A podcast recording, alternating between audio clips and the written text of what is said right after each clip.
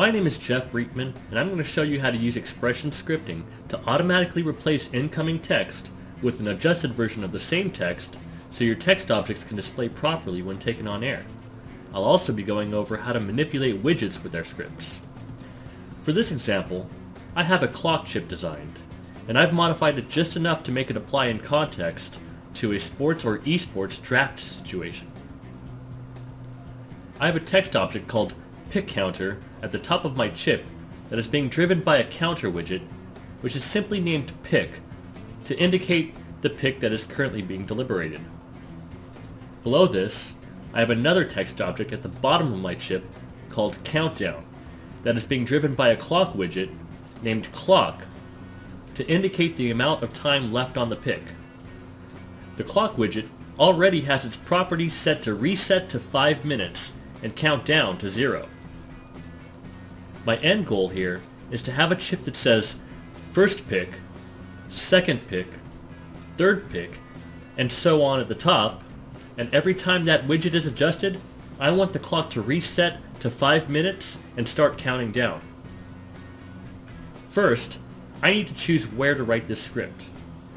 I'm going to choose the text object called pick counter and use the onSetText event because as you may recall, onSetText will execute the script anytime the text value changes. That way, whenever I adjust the associated widget, it should change the text object and in turn execute my script. No matter if we're looking at it in layout mode or in the preview window in sequencer mode, or if we're watching it on air, I want the script to run every time that widget changes. So let's go ahead and right click on my text object called pickCounter and hit Edit Script Events. Now, I always start my scripts by bringing in the necessary objects and values into my script, which means I'm going to have to first create variables to house those objects. At the top, I see that I already have the XP Engine object called Engine. I have the XP Scene object called Scene, which I assume is referring to the scene that this text object is located in. And I also have the XP text object, which is called Self, because it is referring to this text object that we're scripting on. I also have a byref parameter called text as string, which is here only as a convenience, meaning I don't have to use self.text to refer to the text property of this text object. Instead, I could simply use the word text. It just saves a bit of time because the script assumes you're going to be making adjustments to the text property of this object. I also see byref handled as boolean. The variable handled is a boolean that, by default, is set to false, which tells the software to run the script every single time the text object's text property changes. In this script, if you were to set the variable handled to true, it would instruct the software's event handlers to ignore the script the next time the text value changes, so the result would be that the script would run only once. Being that we want the script to run every time the widget changes the text value, we're going to leave this option alone. So let's begin typing. To start, I need to bring in the objects that are relevant to my end goal. Since I want the text value of my text object to reflect the value in my counter widget, well I already have the text value, which is just called text. I just need the counter widget. So I'm going to create a variable for my counter widget. So I'll type in the dim statement, and I'm going to call it pick widget.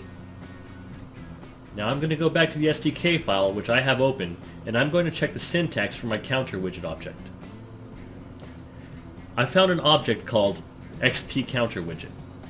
That's definitely it.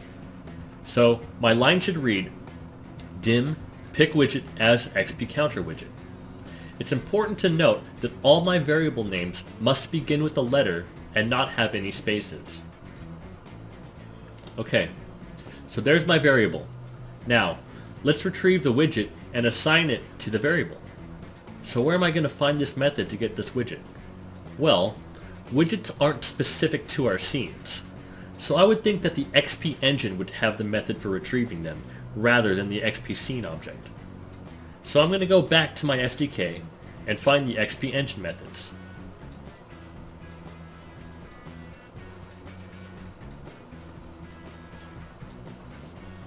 Okay, this one looks promising. It's called get widget by name. It has two parameters, the first one being name as string, which I'm going to guess is the name of my widget as it is displayed in my list of widgets. The name of this widget is just pick, and it needs to be delivered as a string, so this argument is going to have to say quote, pick, end quote. The second parameter is calling for a byref argument, called widget as XP base widget. Byref is hinting that this is where my variable goes, and widget as XP base widget is telling me that the variable needs to be declared as some sort of widget object data type, which I happen to have. So let's go back to my script and type this in. I'll call the engine object by typing engine, type a period to separate it from its method, and type in the name of my method, which is getWidgetByName. And then open up a pair of parentheses to carry my arguments. Type in the first name as string argument, which is the name of my widget pick in close in quotes because it is a string. Type a comma to separate my arguments. And then type in my variable, which is pickWidget. Okay, now I have my widget, and I can now make calls to my XP counter widget methods and properties. Now that I have that, I'm going to use it to change the value of my text property of my text object. Remember, we have it available simply as the word text, so I'll begin by typing in text and then the equal sign, indicating that I want to give my text property a new value. Okay, now I want this text value to begin with the number that is shown on my pick widget. So if I look at my XP counter widget's properties, I see there's a property called value, which looks like it's the one I'm looking for. So I'll go back to my script make a call to my widget by typing in the variable name pickWidget, and then follow it with a period to separate it from its property, and then I could start typing in value and let it autocomplete. Great. If this script is finished, the text value would always simply show the number tied to the widget. But that's not what I want. I want it to say first pick, second pick, and so on. Well, now it's time for some trickery. I know that most numbers will have to end with a TH. So I'm going to concatenate a TH to the end of the widget's value. And later on, I'll create exceptions for the numbers that end with ST, ND, and RD. So what does concatenate mean? Concatenating means joining two values together end to end to create a new value. To do this, you use the ampersand symbol between the two values I want to join together. In other words, if I were to add 1 and 2 together using a plus sign, I would get 3. But if I were to concatenate them using an ampersand, well, I would get 12, or 1, 2. So we have our first value being represented by the widget's value property. Let's concatenate it with th by using the ampersand here, and then making sure to enclose the th in quotes to inform the software that this isn't some undeclared variable, it's a string value. But before I close off the quotes, I'm going to add the word pick here because I want my graphic to show it. Awesome. Well, that should work for all numbers that would end with th.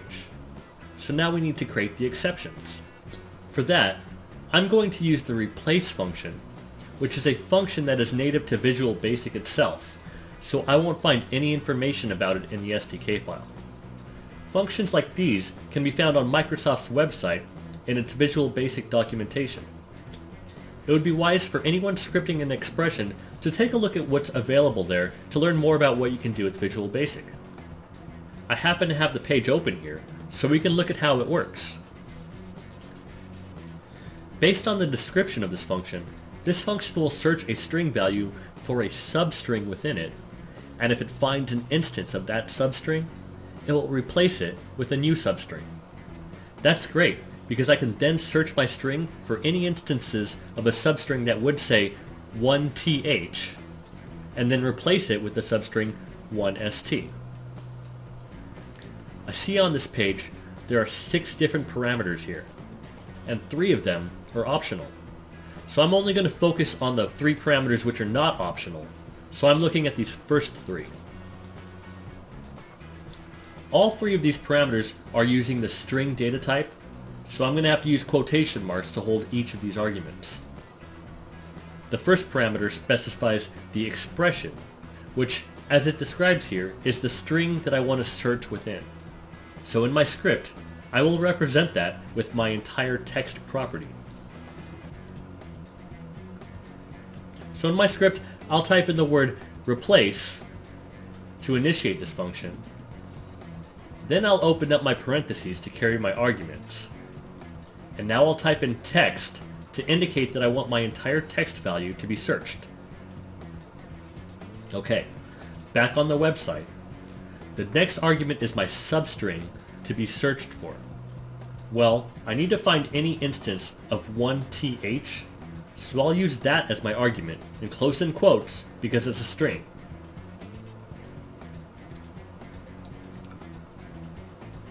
And back on the website, my last argument here is my replacement substring. So I'll go back here and type 1st in quotes, indicating that I want to replace my 1th with 1st.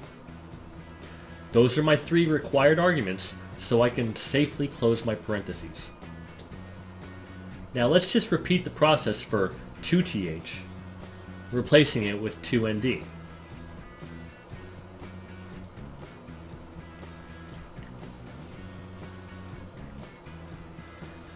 And again for 3th, replacing it with 3rd.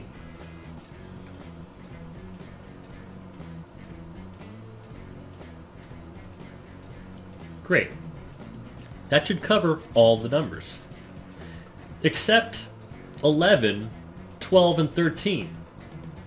Those numbers all use the th at the end, unlike with the numbers 21, 22, and 23, for example.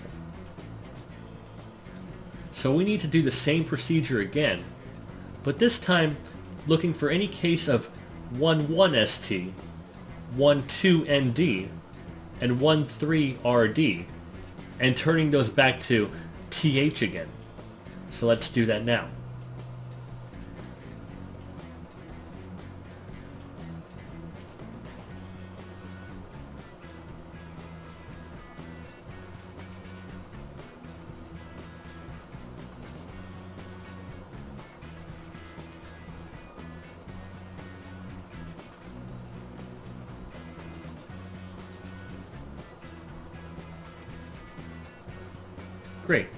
That covers every number.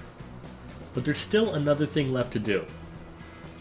I want the clock widget to reset back to 5 minutes and start the countdown every time the pick changes. I can do that here as well. For that, I'm going to need the clock widget. So let's dim out a variable. I'll call mine clock widget, and let's check the SDK file for the proper syntax.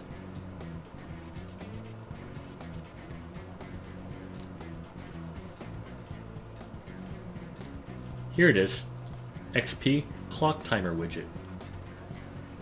So I'll finish this line with as XP clock timer widget, and now we need to retrieve it. I'm going to use the same method as I used to get my counter widget, which is the XP engine method, get widget by name. So if you recall, that one used the name of the widget as a string, and then the reference variable, which is now clock widget. So let's call the engine, bring up widget by name method, open up the parentheses for my arguments. First argument, clock, quote, end quote. And then my variable argument is clock widget. Okay, so now that I have my clock widget assigned to a variable, let's see how we can reset this thing and then start the timer. Going back to my SDK, let's expand my XP clock timer widget's methods.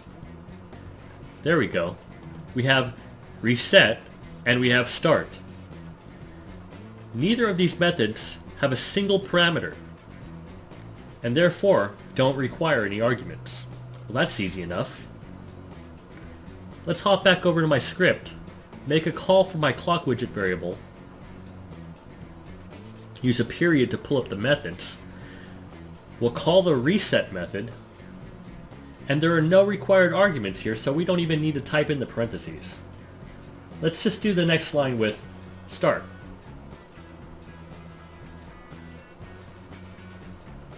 Well, that covers everything I want this script to do. So all that's left is to compile it and then test it out. Looks like it compiled successfully. So we can just test it out here in layout. Looks perfect. Let's test it online.